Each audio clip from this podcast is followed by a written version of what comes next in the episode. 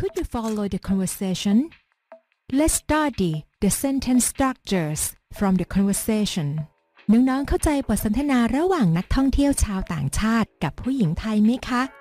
ใช่แล้วค่ะ พวกเขาพูดคุยกันเกี่ยวกับทิศทางของสถานที่ต่างๆ และในวันนี้เราจะมาเรียนรู้ประโยคถามตอบ เกี่ยวกับทิศทางและสถานที่กันค่ะ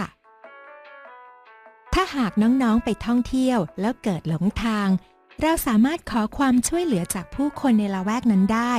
โดยน้องๆสามารถขึ้นต้นประโยคคำถามว่า where's และตามด้วยสถานที่ที่น้องๆต้องการจะไปค่ะ ตัวอย่างเช่น Where's the Erewhon Shrine? แต่ถ้าน้องๆพบนักท่องเที่ยวกำลังหลงทาง และถามน้องๆด้วยประโยคคำถามแบบนี้ ก็สามารถตอบโดยขึ้นต้นว่า it's แล้วตามด้วยคำบอกทิศทาง และอาจจะเพิ่มเติมรายละเอียด โดยการบอกสถานที่ใกล้เคียงต่อท้าย เช่น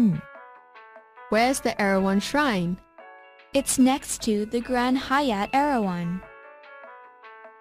นอกจากนี้ หากเราไปท่องเที่ยว และไม่รู้ว่าสถานที่ที่พบเห็นคืออะไร ก็สามารถถามโดยขึ้นต้นว่า what's แล้วต่อด้วยคำเรียกสถานที่ที่เราถามถึง เช่น What's this building? และสำหรับการตอบคำถามนี้ ให้น้องๆขึ้นต้นด้วย it's แล้วตามด้วยชื่อสถานที่ค่ะ ลองดูตัวอย่างนะคะ What's this building? It's Central World.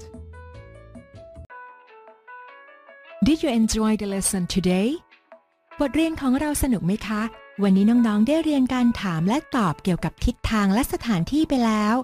ดังนั้น หากน้องๆ ได้พบนักท่องเที่ยวต่างชาติกำลังหลงทาง ก็อย่าลืมนำความรู้ของเราไปช่วยเหลือเขาบ้างนะคะ แล้วพบกันใหม่คราวหน้าในบทเรียนสุดท้ายของหน่วยการเรียนรู้ Travel ค่ะ Goodbye and see you next time